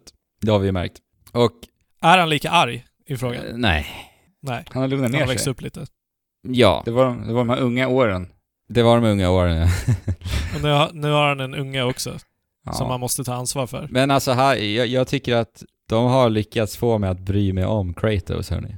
Och att de har lyckats med det med tanke på alla sjuka galenskaper som han har gjort. Alltså han har ju, Ja. han har ju petat ut ögonen på Poseidon. Han har liksom, vad han har gjort? Han har huggit av... Sliter huvudet av Medusa. Ja, på många medusor. Och han har skurit sig ur magen och typ spetsat Kronos, titanen, i käken. Alltså herregud. Han vill ju bara Ja. döda allt när han var i Grekland liksom. Kän, han känns ju många gånger som ett förlorat fall som inte ska kunna hitta tillbaka till det mäns mänskliga. Ja, men exakt. Exakt så. Och som sagt, jag ska lämna berättandet väldigt, väldigt vagt. Men, det jag ändå vill säga då, till att börja med är att det är helt otroligt vad välskrivet det här spelet är. Det är så jäkla bra dialoger. Och det är så otroligt välspelat. Det är fängslande karaktärer som är så jäkla svåra att inte tycka om. Och det har såna himla fantasifulla händelser som jag, alltså, jag tok älskar verkligen. Allt Otippat. i berättandet. Det är så himla otippat. Det här är nog den största förvåningen för mig med det här spelet. Och vi pratar alltså Naughty Dog-klass på enbart karaktärerna här. Det är inte att säga lite. Nej, nej. Det är att säga väldigt mycket, faktiskt. Ja, och, och Kratos han är ju alltså mer intressant än vad jag någonsin hade kunnat ana. Alltså här har de för en gångs skull gett honom lite resonliga dialoger. Det är inte bara 'You will die' liksom. och, och de låser liksom upp så mycket mer spelrum i dialogerna via Atreus, hans, alltså hans son. Ja. För att liksom komma åt Kratos det här iskalla hjärtat liksom. Ja, men tr- tror du inte att du uppfattar det på det här sättet just för att du har varit med Precis. om Kratos alla händelser och därmed ser du liksom en karaktärsutveckling utan dess like Ja, från första gången du sätter dig ner med det här spelet. det är det som gör, det är det jag tror faktiskt eh, ändå bidrar mycket om du har spelat spelen. Just den här aspekten, om du har spelat tidigare spel. För att jag Mm. ser ju och jag känner ju att han har all den här raserin fortfarande inom sig någonstans. Mm, okej. Det finns ju där. Och, Ja. och det är så jäkla kraftfullt i berättandet. Att bara, att det finns där, förstår ni då? Ja, Mm. för, för risken är ju att de bara gör Kratos fast en helt ny karaktär. Ja. som inte inte- känns relaterbar till den gamla Kratos. Absolut inte så. De har verkligen totalt, alltså, they knocked it out of the park här. Coolt. On point. Och alltså spelet generellt förmedlar ju också så jäkla mycket känslor bara genom kroppsspråk, blickar, ansiktsuttryck. Alltså det är verkligen mästerliga ansiktsanimationer. Eller alltså anim- animationer överlag. Det, det är världsklass här, verkligen alltså. Okej, det, alltså det, det låter ju så bra som det bara kan. Men, vad har du att säga om spelandet Ja, jag visste att du skulle fråga det. För, för eh, de tidigare God of War var väldigt speliga. Det handlade Mm. om fighter och liksom ar- arkad, Ja, hack and precis, slash, exakt. action. Ja. Eh, och det, det var mm, i princip hela spelet, förutom att Ja. de hade eh, väldigt bra li, liksom pusselmoment emellan Ja, och sen exakt. lite quicktime events och så vidare. Det var ju den balansen som var så härlig i tidigare God of War minns jag. Alltså just det Mm. här pussellösande, ganska enkelt pussellösande men ändå så här finurligt och ganska så här storskaligt vill jag minnas. Mm. Och eh, till lite strider, episka bossfighter och allt vad det var. Det var ju det som var... Ja, och allting är bara skitcoolt Ja. hela tiden. Exakt. Och jag kan börja med att berätta att till skillnad från tidigare spel så öppnar världen faktiskt här till och med upp sig. Okej, det är inte superlinjärt. Nej, precis. Det lämnar Det efter sig det här liksom sekvens till sekvens linjära om man säger så. Vad menar du med det? Ja men där det bara finns en väg framåt. Gå från punkt A till B, mellansekvens, episk bossfight, gå från punkt A till B, förstår du? Är det så? Det är inte så nu. Det är inte Okej. så. Mm. Det har de lämnat. Utan nu har man då istället en hel del frihet att utforska eh, på eget bevåg då. Och det finns hemligheter att hitta, minibossar, lite sidouppdrag att ta sig an och de är faktiskt eh, riktigt välgjorda. Och jag tycker att Wow. de är klart, klart värda att spendera sin tid på. Särskilt om man, som jag, bara vill ha mer utav den här världen då. Eh, och sen så er, erhåller du såklart lite belöningar också sånt förstås då. Det känns inte bara som utfyllnad som sidouppdrag och sånt vanligtvis Nej, brukar göra. Faktiskt väldigt bra, väldigt bra. Men, men är det... Men, men då tänker jag, får jag bara, eh, alltså är det semi-öppet som eh, typ Tomb Raider? Eller är det, mm, jag vet inte, open world på det sättet som Horizon Zero Dawn är open world? Eller Alltså, hur? nivådesignen är ganska lik Souls-spelen. Faktiskt. Ah, okej. Ja, lite mer. Ah, nice. Jag tycker det funkar jättebra. Nice. Det funkar jättebra, jag gillar verkligen det här. Och den här typen av nivådesign är någonting jag väldigt mycket tycker om, för att du har ju ingen karta att navigera dig omkring med heller. Nej. Och det finns ingen, det finns en kompass, förlåt. Det var det inte, inte att det inte finns. Det finns en kompass. Jag tog ju bort den här på en gång. Eh, och det finns väldigt mycket faktiskt valmöjligheter hur du vill ha ditt användargränssnitt och sånt där. Eh, till och med ett så kallat immersion mode där du tar bort liksom livmätare och allting. Va? Men eh, jag fann mig eh, efter en tid in i spelet att eh, jag faktiskt ville ha en del av användargränssnittet. Det är väldigt avskalat ändå så att Mm. i och med den här speldesignen, alltså den här nivådesignen, så tvingar ju egentligen spelet i stort sett en att vara uppmärksam på omgivningen. Det är det jag tycker om med den här typen Mm, av ja. nivådesign. Och sen för de här nyfikna spelarna så finns det också avstickare längs vägen då, att utforska. Och det är oftast väldigt belönande och det kräver lite pussellösningar också ofta. Pusslerna, Oh. Pusslerna är bra. De är ofta väldigt små portionerade. Och de är väldigt Okej. enkla att lösa i stort. Men det blir ändå ett väldigt så bra extra moment för att liksom balansera hela upplevelsen. Mm. Och emellanåt så är de väldigt kreativa i, i hur du måste använda din yxa i pussellösningen. Det är inte bara putta ner en låda från, Nej, nej. Nej, från ett högre ställe liksom, som Uncharted. Alltså Uncharted-pussel kan slänga sig i väggen i stort sett. Om man, om Ah, man tack och lov! Ja. tack och lov. Men eh, jag kan lite sakna just det här, som jag minns då, storskaliga pusslerna ifrån de tidigare Mm. spelen. Det kanske lite Okej. saknar det va? Pusslerna kanske är den svagaste komponenten i God of War. Men det är fortfarande Ja. bra. Det är, det är ju de, eh, den komponenten som jag faktiskt minst trodde skulle vara bevarad. Ja. Jag nämnde yxa. Ja. Då kan vi röra oss till striderna. Ja. Och- Let's go. Alltså, jag är så taggad. Det är väl det alla tänker på när man aning. pratar om, om eh, God of War. Ja, Just striderna. ja, Ja, precis. verkligen. Alltså, jag, jag, jag har ju sett att de har släppt så här ja. eh, combat, Ja. trailers och så här, this is how com- combat works, men jag har inte tittat på det. Nej. Så att det här, det här är helt, helt, helt nytt. Alltså det här var faktiskt extremt häftigt för mig. För jag hade ju, som sagt, E3 2017, det var sist jag såg det här spelet. Vi- Jag, alltså jag visste ingenting om striderna. Jag bara hoppade Nej. in och bara wow, blev liksom översköljd av nya striderna i God of War. Och jag säger så här, striderna är kanske det absolut bästa, den största höjdpunkten i det här spelet. Det är ju... Måste ju vara härligt att ändå det finns kvar. Ja. Fabian applåderar och jag blir så glad. alltså... Oh god! Jag kanske peppar för mycket det här spelet för dig nu Fabian. God! Nej men alltså, de... Det, att, att höra det där, Ja. att, att höra det där, det, det var nästan lite... Du, du sa att, att vänta på God of War var som att ett förhållande hade tagit slut. Det var nästan lite som att tro att ett förhållande skulle ta slut, men sen så gjorde det inte det och man är skitglad. Vilken- Som man ville bevara. Åh, Vilken bra analogi Fabian. herregud. Ja. Nej men alltså, striderna är fenomenala. Kort och gott. Ah. Blades of Chaos från tidigare spelen, vapnet vi använde då, de är borta. Leviathan Ja. Axe kommer, Yes. träder in, tar deras plats. Och alltså av de här få spelsekvenserna jag hade fått sett på förhand, som sagt, E3 2017 var senast jag såg, då har jag ändå sett lite smått, ja, Kratos kastar iväg en yxa. Ja? Mhm. Jaha. Och sen emellanåt så ser man att vlum, så kallar han tillbaka yxan. Jo. Och jag har inte egentligen så lagt så mycket tanke i det. Det har varit så här, ja det kan väl, det är väl lite häftigt. Men ingenting slår ju liksom fastbrända, råcoola kedjor med liksom stora Nej. knivar vid sin udd Nej, va? men precis. Det är inget som slår det. Tills, tills jag första gången fick kasta iväg den här yxan.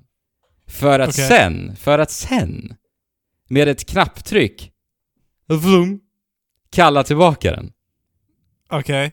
Tänk er eh, Mjölnir, Tors hammare. Ja. Det är Ja. egentligen Le- Leviathan Axe. Och alltså, den här känslan, det känns så jäkla bra att göra det. Kan det vara Oh samma smed som har gjort eh, Tors hammare?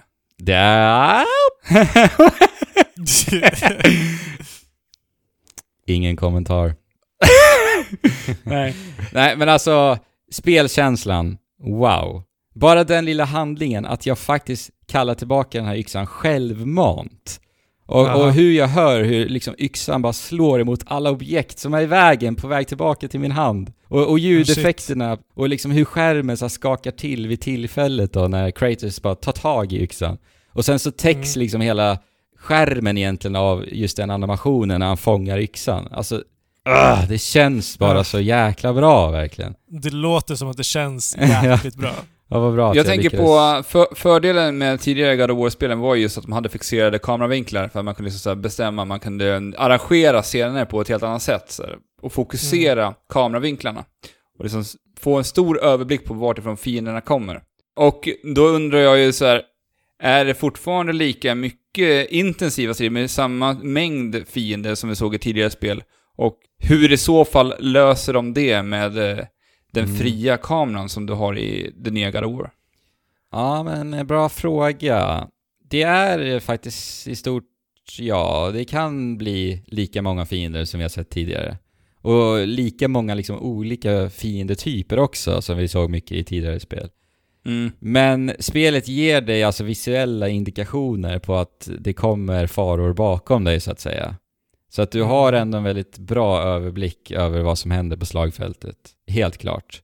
Och sen Ja, även, även en detalj är att Atreus, din son då, han skriker ofta att äh, det kommer en bakifrån, det kommer en från vänster. Och, och det är väldigt, väldigt konsekvent och det funkar väldigt bra att faktiskt bara lyssna på Mm. hans Ja, röst. men det låter ju jättebra. Coolt. ja. För att det, annars såg jag att det kunde vara ett stort problem. Då verkar de ha tänkt på det i alla fall och gjort en lösning på det. ja. Låter Nej, bra. alltså tänkt. Det är så jäkla genomtänkt väldigt mycket i det här spelet. Alltså de har lyckats eh, makalöst bra med bara spelkänslan i allt i det här spelet. Alltså det jag nämnde med hur jag drog tillbaka Leviathan Axe och ljudeffekter, känsla, alltså allt det går att applicera på typ allt i det här spelet verkligen. Och alltså striderna i sig då. Det är inte alls lika arkadigt som i tidigare spel, Nej. Nej. eh, utan här... Det är förväntat. Ja, det är det. Och här måste du alltså ta dig an fienderna på ett mer metodiskt sätt och det handlar väldigt mycket om att improvisera med och kombinera alla dina förmågor som du har då för att skapa kombos. Snarare än att trycka fyrkant, fyrkant, trekant, trekant, fyrkant, tre... Alltså förstår ni? Det är inte den Ja. typen av kombos vi ser här. Nej, nej. Utan det finns liksom istället så mycket nyanser och valmöjligheter liksom i hur du tar dig an varje strid med alla verktyg som du har då. För att yxan, yxan är ju ditt huvudvapen och du har då ett lätt och ett hårt slag. Och sen om du kastar iväg yxan och låter den frysa fast på din fiende, för att yxan har någon form av frysmagi som gör att den, saker fryses när den ko- Ja, okej. kolliderar med någonting. Och det används också i pussellösning, kan vi säga. Och då kan du liksom låta yxan sitta kvar på fienden för att istället slåss med nävarna. Ja, okej. Och då har vi också en utfällbar skönt. sköld som är svincool. Ooh. Och sen så har du då Runix som det heter och det är liksom special magiattacker som du måste ladda upp efter en användning och så vidare. Du kan ha två sådana utrustade samtidigt.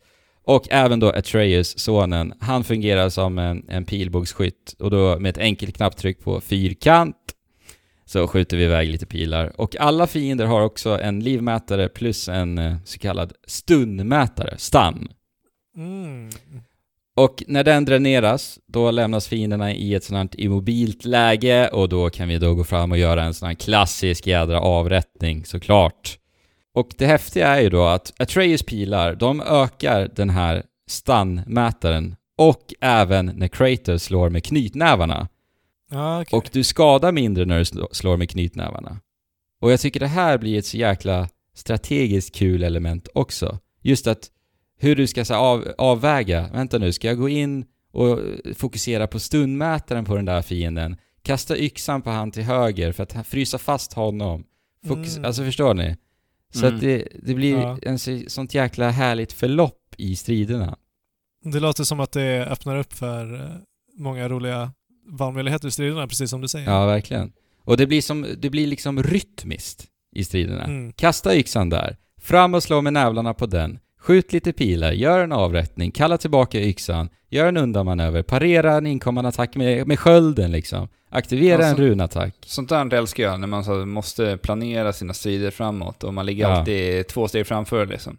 Ja men precis. Det, det låter ju skitkul.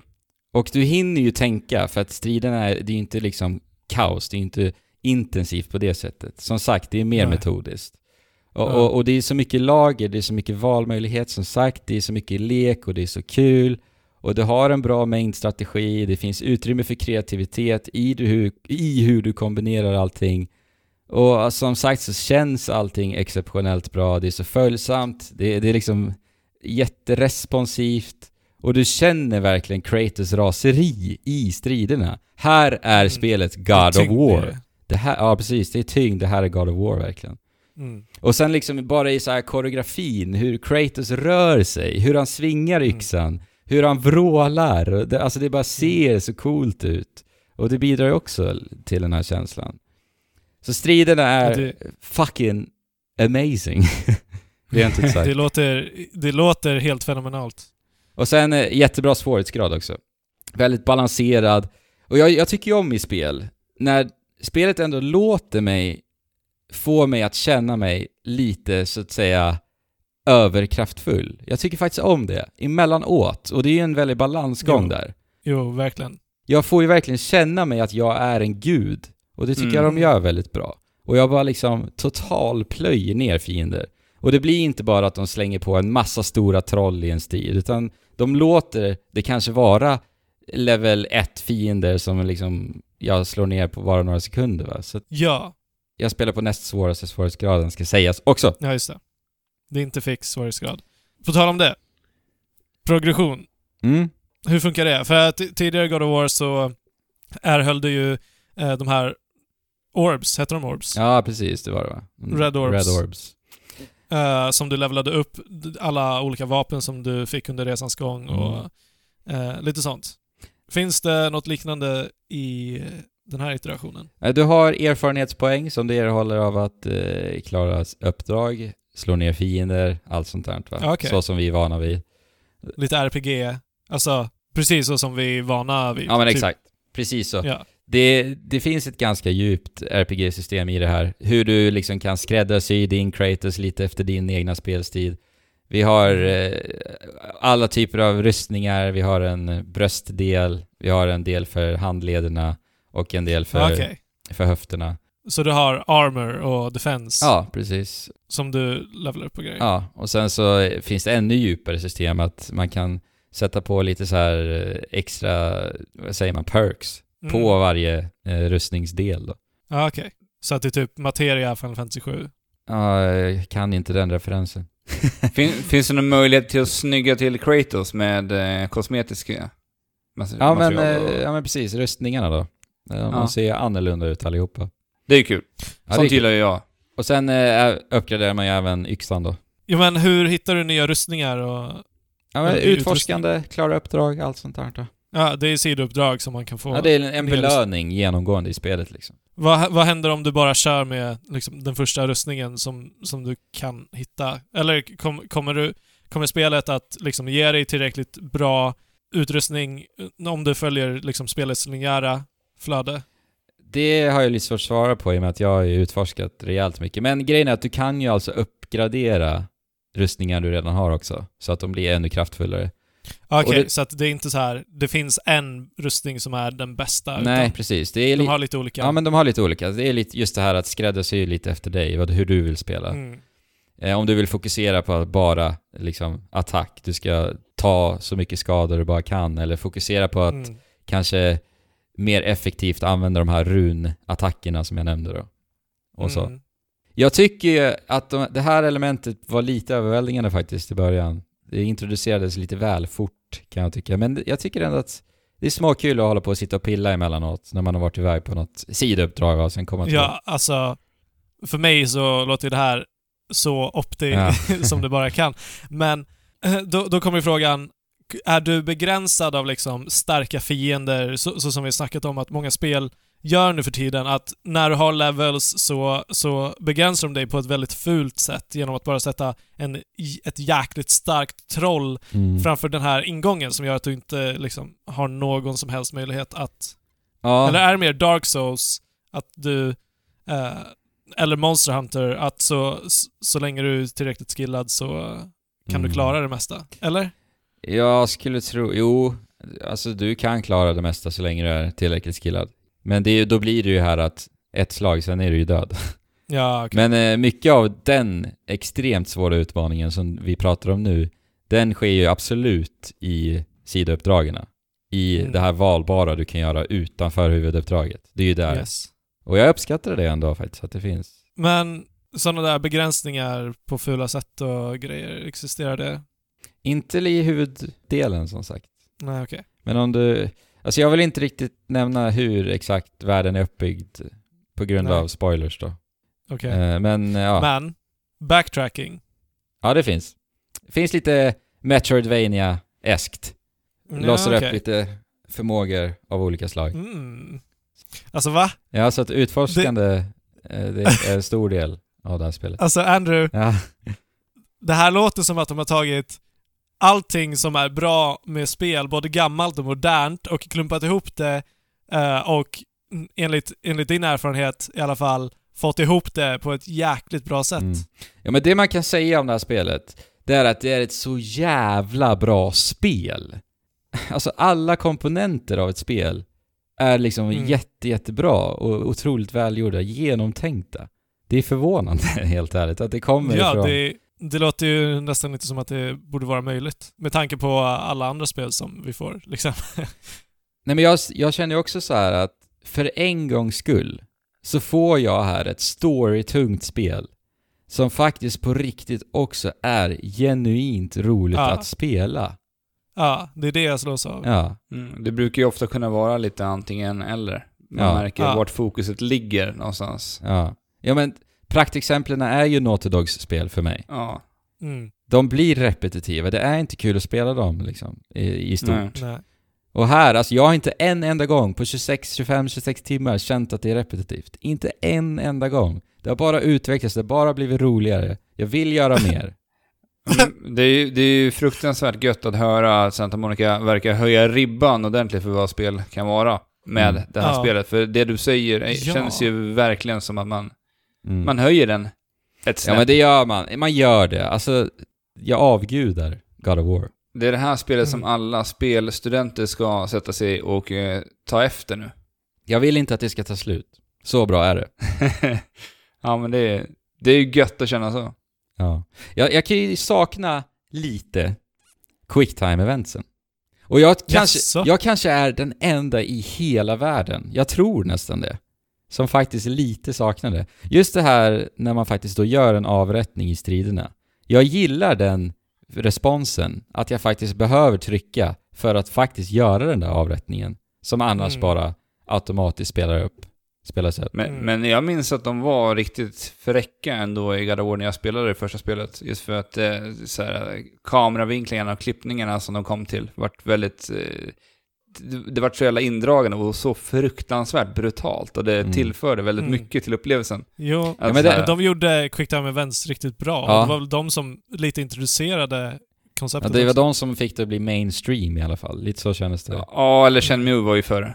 Ja. Det var ju Ja, det. uppbyggt på det, det klart. nästan uteslutande alla intensiva strider.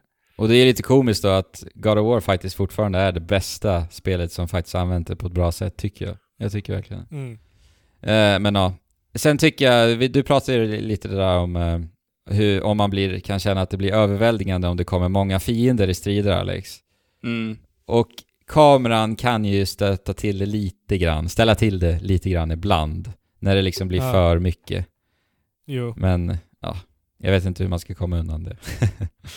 Mm. Nej, det är mästerligt spel, det är så löjligt polerat och värligt så det finns inte. Tempot och balansen liksom mellan allt, alla de här komponenterna. Det jag pratade om varför jag tycker om God of War tidigare spel, exakt det går att applicera här också. Strider, utforskande, pussellösning, berättande, alltså det går inte att sluta spela det. Ja, eller berättandet vart ju som en bonus till det här spelet då. Ja. Ja. Det var ju det du inte hade förväntat dig. Nej, nej, verkligen inte. Det är slående bra. Häpnadsväckande. Jag vet inte, nu har jag pratat om det här spelet, jag vet inte vad jag har nämnt. Men jag vill inte sluta prata om det. Jag vill, jag vill att vi ska fortsätta prata nu, men jag vet inte vad jag ska säga. För jag har redan nämnt allting.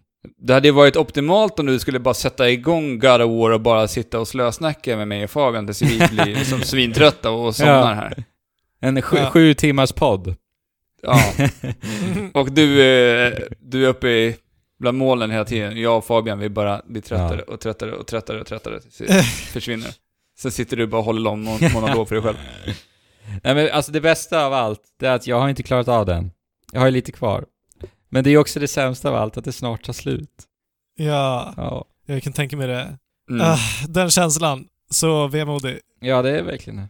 Har du en Playstation 4, du ska spela det här spelet. Det är lite som Zelda och Mario till Nintendo Switch. Det är så här, har du konsolen, you have to play this. Det, Mm. det, det finns inga ursäkter. Det finns någonting för alla i, i det här spelet. Men Kratos är ju Ja. lite, lite posterboy för Sony. Ja, Och har ju varit kommer, det. Ja, han kommer bli han det mer än någonsin Det är nu. väl med Nathan. Mm. Men ja, alltså det här låter ju som att Uncharted kan slänga sig i väggen. Och Naughty Dog. För, för mig så är det ju så, och jag berättade ju varför. Men Det, det låter ju som att det har eh, komponenterna och kvaliteterna som Naughty Dog har varit så eh, otroligt kompetenta i att ta fram. Samtidigt som det också har den andra aspekten av spel. Precis. Exakt så. Men det, det här är ju så himla intressant också, för man vet ju inte så här, vad hade det här spelet varit om inte Naughty Dog-spel hade Nej, kommit? Precis, För att, precis, för att det, jag, precis. jag tror att en sån liten detalj är så jävla viktigt att se på det här också. Det är utvecklingen. Verkligen. Att vi har fått spel som Last of Us, och sen har Santa Monica suttit och tittat, okej, vad kan vi göra med God of War? Ja. Ja, precis. Alltså, och- Båda är ju Sony Studios, så att de, det är inte omöjligt att de Nej men det är klart de tittar på vad som händer. Det, ja. det Andrew Ja. säger känns som att de verkligen har analyserat vad de kan göra mera med God of War. För att jag tror att det är många Mm. som hade den känslan som Andrew berättade, att nu känns God of War lite urvattnat i och Mm. med Mm. det sista spelet där.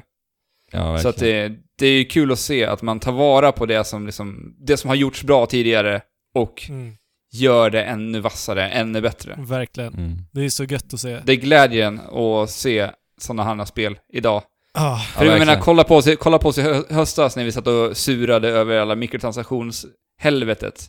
Ja. ja. Och så får man det här. ja, verkligen. ja. Det är det jag känner också. Jag blir genuint glad av det alltså.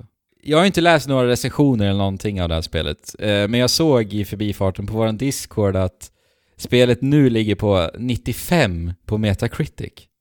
Oh god. Så att eh, uppenbarligen så håller ju spelvärlden med mig i att det här är ett fantastiskt jävla bra spel som alla borde spela.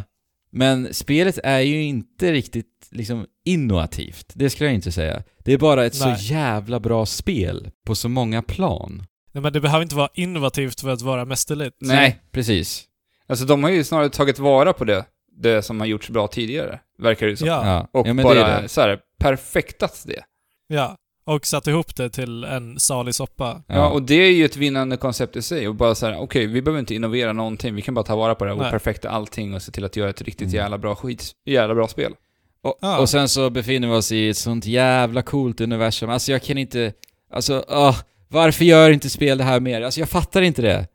Alltså, dra mig till andra världar. Det är Ja, dit jag vill när jag spelar. snälla.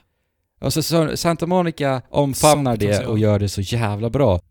Jag vill ha mer sånt i spel. Mer fantasi som vi ser i God of War här.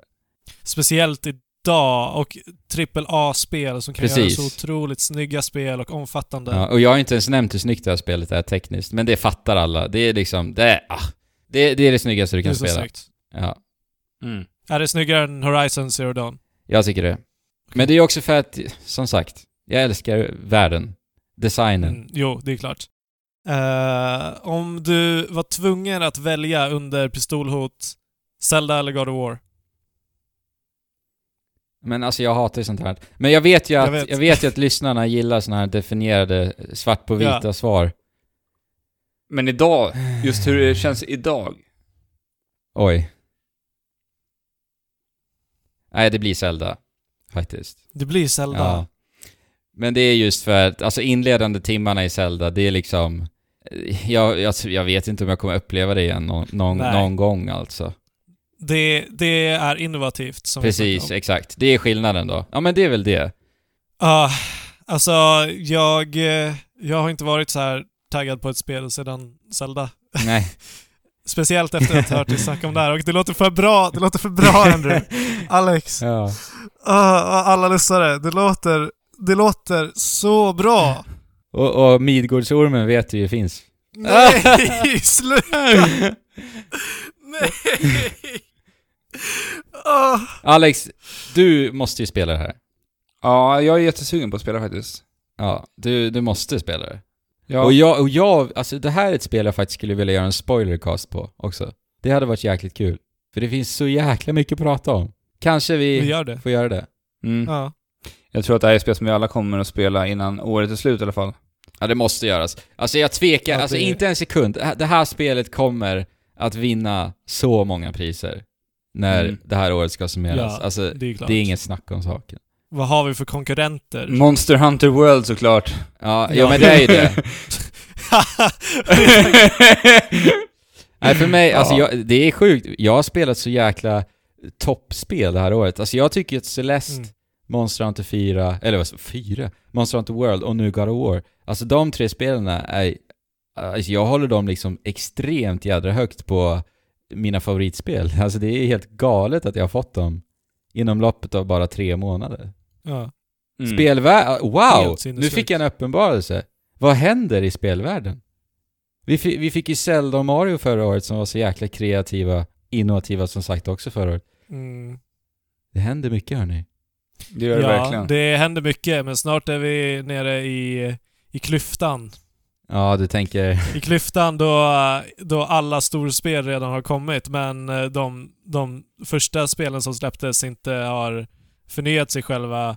Eh, snart har vi också ett generationsskifte, vilket Det är sant. betyder också, ja, det, det innebär väl klyft, klyftan, eller har gjort. Mm. I alla fall de två senaste generationerna.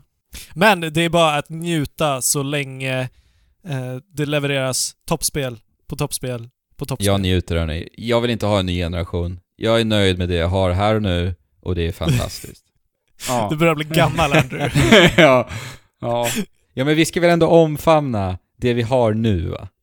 Absolut. Spelvärlden Mm, tänker väldigt absolut. mycket framåt hela tiden. Och jag vet att fans väldigt mycket gör det. Men Mm. ta det lugnt. Njut av det vi har nu. Nu när ni kommer Ja. få hem ert God of War här. Ni kommer hämta det på posten, för posten har verkligen levererat ert spel nu här på fredag, imorgon. Alltså, sätt er ner och njut av detta spel va? Tack Andrew ja. för denna timme snack av God of War. Känner du dig uttömd nu Andrew? Ja, jag gör det faktiskt. Det känns riktigt, riktigt skönt måste jag säga. Är du fortfarande lika hypad som du var innan? Ja, jo men det är jag. Alltså jag, jag, jag vill ju spela igen nu direkt när vi eh, avslutar dagens inspelning. Men jag måste ju tyvärr redigera podden också för våra kära lyssnare. Eller tyvärr, jag gör ju det med glädje för att jag vill ju såklart att, att ni ska få höra på detta också va. Men du har en härlig helg att se fram emot. Och jag har ju inte klart av spelet ens. Alltså det, det, det, det finns ju en chans att Andrew kommer att sitta och skriva i våran chatt typ på fredag om han har klarat av hela God of War och sura Mm. och vara ledsen och arg den här veckan Ja. över att God of War är slut. Ja. Men så Den risken finns ju. Den, den risken finns ju absolut, helt klart. ja, du får återkomma snabbt om God of War Ja. nästa vecka. Exakt. Ja. Och sen så får vi röra oss till Andrews E3-nyheter. Andrews extraordinära E3-pepp. Vi har fått bekräftade tider för E3-presskonferenser. EA's presskonferens kommer att sändas live klockan 20.00 lördagen den 9 juni. Och Ubisofts konferens kommer att sändas måndagen den 11 juni klockan 22.00. Har ni någon kommentar? Nej. Jag är bortrest då. Är det det? Va? Fuck. ja. Vad ska du? Eh, Det, det, kan vi, det kan vi ta sen. Okej. Nej, är du bortrest på E E3? Det verkar så. Oj. Ja, det dök upp en ny E3-nyhet. Vi fick ett mail här nu från eh, Microsoft. Okej. Mm. Och det, ni vet det här Inside Xboxen de har börjat köra nu. Ja. Det här som ska vara typ deras variant på en Nintendo Direct. De Mm. kommer att köra live på E3 i år. Jajamän, Ah, ja, ja. där ser man. 11 juni kommer de sitta och, rulla det här Ja. showen då.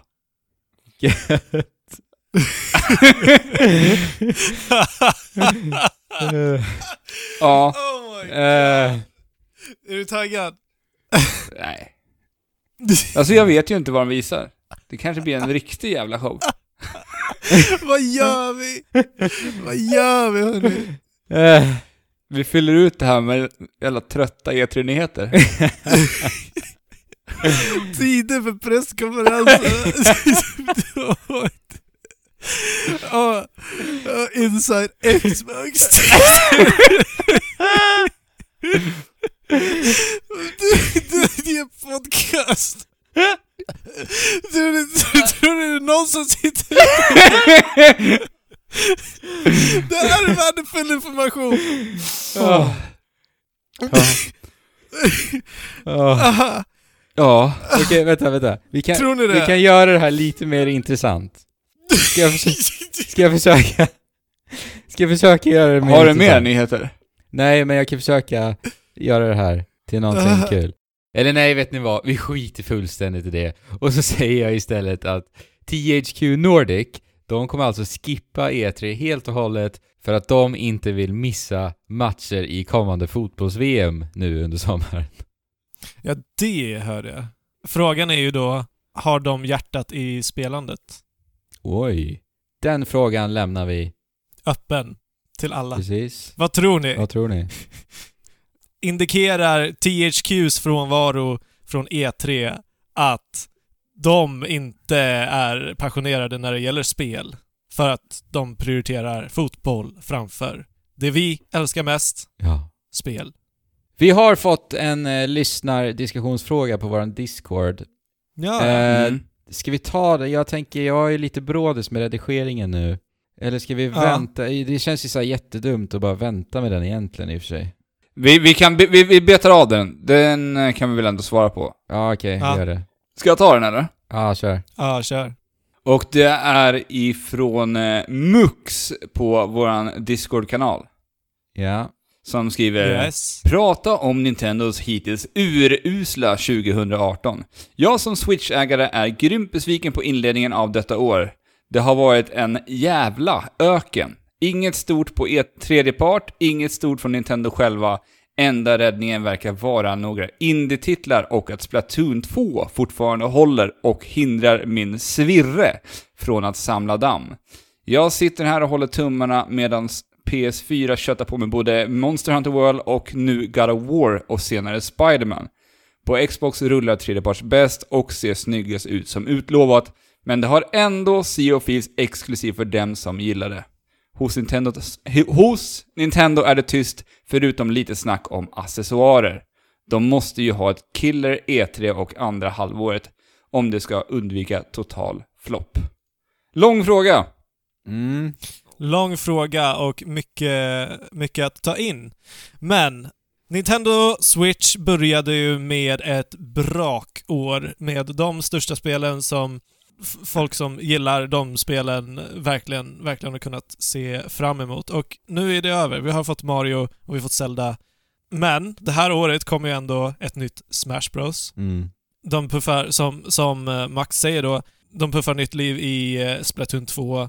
Vi får ett litet Mario Tennis-spel. Det är väl härligt, Ja. antar jag. Octopath Alltså- Traveler för de som gillar JRPG. Ja. Min, min första tanke när jag läste det här var att eh, bara för att Nintendo gjorde typ det bästa lanser lanseringsåret någonsin enligt mig i spelhistorien, Mm. eh, så tycker ju inte jag att vi som spelare ska faktiskt bli giriga. Alltså vi ska vara tacksamma över att vi fick ett sånt fantastiskt startår med switchen. Ja. För att det, det, det, det, är inte, det är inte många år vi får så många braktitlar Nej. till en Nej. konsol. Och då kan vi Nej. återgå till det jag sa ju. att Mm. omfamna det vi har. Mm. Alltså tänk inte för mycket hela tiden. Alltså, Det är inte alltid en fight, Nej. kanske. nej men precis. Och jag menar, om man kollar på Switch första halvår, det har inte varit det starkaste när det kommer till nya exklusiva titlar, absolut inte. Men om du inte Nej. ägt en Wii U, då har det ju ändå funnits också väldigt, väldigt mycket att hämta. Ja, och det kommer ännu mer att hämta Ja, dessutom. precis. Mm. Och sen eh, som han skriver också med indie-titlar. Det kommer ju hela tiden. Jag menar, vi får ju indie-titlar jag inte ens hört talas om. Det bara väller in och fyller ut den här e-shoppen. Ja. Så det, det finns ju gott om spel att spela på switchen. Jag, Ja. jag, det, jag tror inte att, som Mux skriver, att det finns någon som helst risk för flopp Nej, för nej. Nintendos del. Och av... Eh, alltså, vi vet ju alla att Nintendos titlar, såsom Mario Kart och Smash Bros, det är titlar som säljer flera år Ja, efter att de precis. har släppts. Även Mario och Zelda också så. Ja, men det, det, det slutar liksom inte sälja. Nej. Så är det Men eh, det, det finns ingen tvekan om att eh, Switch är en väldigt framgångsrik konsol eh, och jag tror också att den kommer fortsätta vara framgångsrik. Men det jag menar kanske är en flopp liksom från hans perspektiv för att det kom. Nintendo kommer inte med spel som han är intresserad av. Nej men så är det ju, såklart. Och då förstår jag ju att han vill ju ha den här mastodont AAA-titeln. Det är ju den han efterfrågar. Ja. Den här Nintendo-titlarna. Ja. Då får vi ändå, då får vi ändå titta tillbaka och jämföra eh, med både Xbox och Playstation, precis som Ja. Max gör, hur det har sett ut eh, på, på deras exklusiva Mm, AAA-front. precis. Mm. Jag menar, jag köpte ju inte en... Alltså nu pratar jag förstås om mig personligen, men jag köpte Playstation 4 när Bloodborne kom och det var väl, vad var det, ett och ett halvt år efter konsolen släpptes. Mm, Och det är ju ganska, och det är ju egentligen sinnessjukt när det kommer från mig. Alltså jag, Ja. spel är mitt liv i stort sett och jag köper inte nya Playstation-konsolen på ett och ett halvt år. Alltså det det säger faktiskt väldigt Men- mycket. Mm. Ja, precis. Det är ju så det är och vi kan väl, eh, vi, vi kan väl räkna alla Sonys bombtitlar på två händer Ja, egentligen är det ju så faktiskt. under hela dess livstid. Ja. Och Microsoft, där kan vi kanske klara oss på bara en hand. Ja, Så jag menar, eh, nu har vi redan, redan första året fått så bra titlar från Nintendo och vi vet att på horisonten ligger det flera. mm. Mm. Jag tänker främst på Metroid Prime. ja. Och jag Ja, jag, tänker, tänker, så här, jag tänker på den nya Fire Emblem som kommer också till switchen. Ja, vilket Fire kommer- Emblem. precis. Vilket kommer bli riktigt, riktigt spännande att se. ja. Ja, verkligen. Och förhoppningsvis ett top-down Zelda. Ja, det hade varit magi alltså. ja. Ja. Nej men spännande att se faktiskt hur det blir på E3. För att jag förstår ju, alltså det behövs ju ändå någonting mer än Smash liksom i höst. det behövs Ja. det. Det håller jag med om. Och jag vet inte om Fire Emblem i, i det stora hela, för mig är ju Fire Emblem en AAA liksom mastodontitel. Det är ju verkligen det för mig, men Mm. för den stora massan vet jag inte. Alltså Pokémon har det ju ryktats Troligen om. inte. Ja, Pokémon har vi ju för tusan. Ja. Vi får ju se då Ja. om det kommer. Och sen eh, min favorit såklart, Animal Crossing, kommer ju Ja. komma. precis. Utan tvekan, jag menar det teasas lite om det hela tiden. Ja, jag för mig att jag Ja. såg några rykten här för, ja, bara några Ja, de hade ändrat på, jag tror det var, jag kommer inte ihåg om det var japanska hemsidan för Ja, De hade det. ändrat någon liten eh, välkomstmeddelande där som teasade lite till, ja, nu precis. händer det någonting. Jag tror att det stod någonting i Mm. stil men nu bygger vi om eller någonting sånt här. Ja. Mm. Så att det, det, det förväntar jag mig nästan att se på E3 i år. Mm. Spännande, spännande. Ja. Vi kommer i alla fall se någonting från Nintendo eh, på E3. Men de kommer inte ställa sig, de kommer inte stå där och säga att vi har ingenting att visa. Det, så är det Nej. ju. Nej, jag tror, jag tror inte att den nya Nintendo skulle göra något sånt. Jag förstår ändå Mux perspektiv i alla fall. Det gör jag också, naturligtvis. Tack för Och- frågan. Tack för frågan. Ja, och då kan vi säga, vi har ju faktiskt då alltså en ny textkanal på våran Discord. Eh, där vi då har samlat allt som rör den här podcasten och där då så kan ni lyssnare även skriva in lite diskussionsämnen som ni vill att vi ska ta upp i podcasten som just det här exemplet då, som vi tog upp nu. Ja, eller ge feedback precis. på veckans avsnitt till exempel. Det är Ja, precis. riktigt kul att få sånt. Och jag skrev ju en Ja, liten sammanfattning definitivt. om vad som rör den här kanalen och då skrev jag också även att rätta gärna våra felsägningar. Och det Ja. har vi fått se. Och för att jag menar, vi säger ju alltid fel saker. Det är omöjligt kan jag säga, att spela in en podcast där du har 100% rätt i allt du säger. Ja, nej, alltså det är inte så att vi sitter med en journal med eh, exakt eh, sann information som vi bara rabblar igenom. Utan alltså jag Ja. menar, det mesta är bara taget från... Undrar hur lång tid ta, skulle ta att göra en podd om vi ska sitta och bara Nej men du Fabian, där Ja, sa du exakt. fel. Där sa du fel. Vi tar om det där. Det hade Ja. tagit Ja, tid. lite för lång tid. Ja, Mm. verkligen. Ska man vara uppmärksam på det också? Så att eh, anslut er jättegärna till vår Discord-kanal. Ni hittar länk till vår Discord i beskrivningen till avsnittet. Och det har kommit ett nytt avsnitt utav systerpodcasten Monsterpepp. Eller nej, Mm, det kommer imorgon. För, förlåt. Mm. Precis, det kommer imorgon. Och det är lite häftigt för att det här spe, eh, spelet, ni, alltså jag vill alltid prata om spel hörni. Ja. Det här avsnittet spelas in ifrån Japan ända till Sverige. Mm. Det är Thomas Wow. som är ute och reser. Ja, precis. Så att förmodligen får vi höra lite så här eh, Monster Hunter-anekdoter kanske från, eh, från Japan själv va? Det får vi hoppas. Det är ju Monster Hunt, the land of uh, Monster Ja. Hunter. Jag menar det. På många sätt och vis. Det är det verkligen. Så kika gärna in det. Ni hittar även länk till den podcasten i beskrivningen till avsnittet. Och oss kan man ha på trekraften.net. Klickar vidare till kontakt så ser ni vart vi befinner oss på sociala medier. Instagram är, är ju den plattformen vi är mest aktiv på.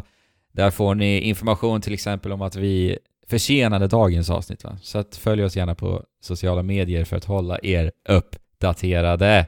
M3.se finns vi också på. Lämna också gärna en iTunes-recension om du gillar vad du hör. Om du gör det så kommer vi läsa upp din recension live i podden och få våra live-reaktioner. Och vi, vi vill mest av allt bara veta vad, vad du tycker.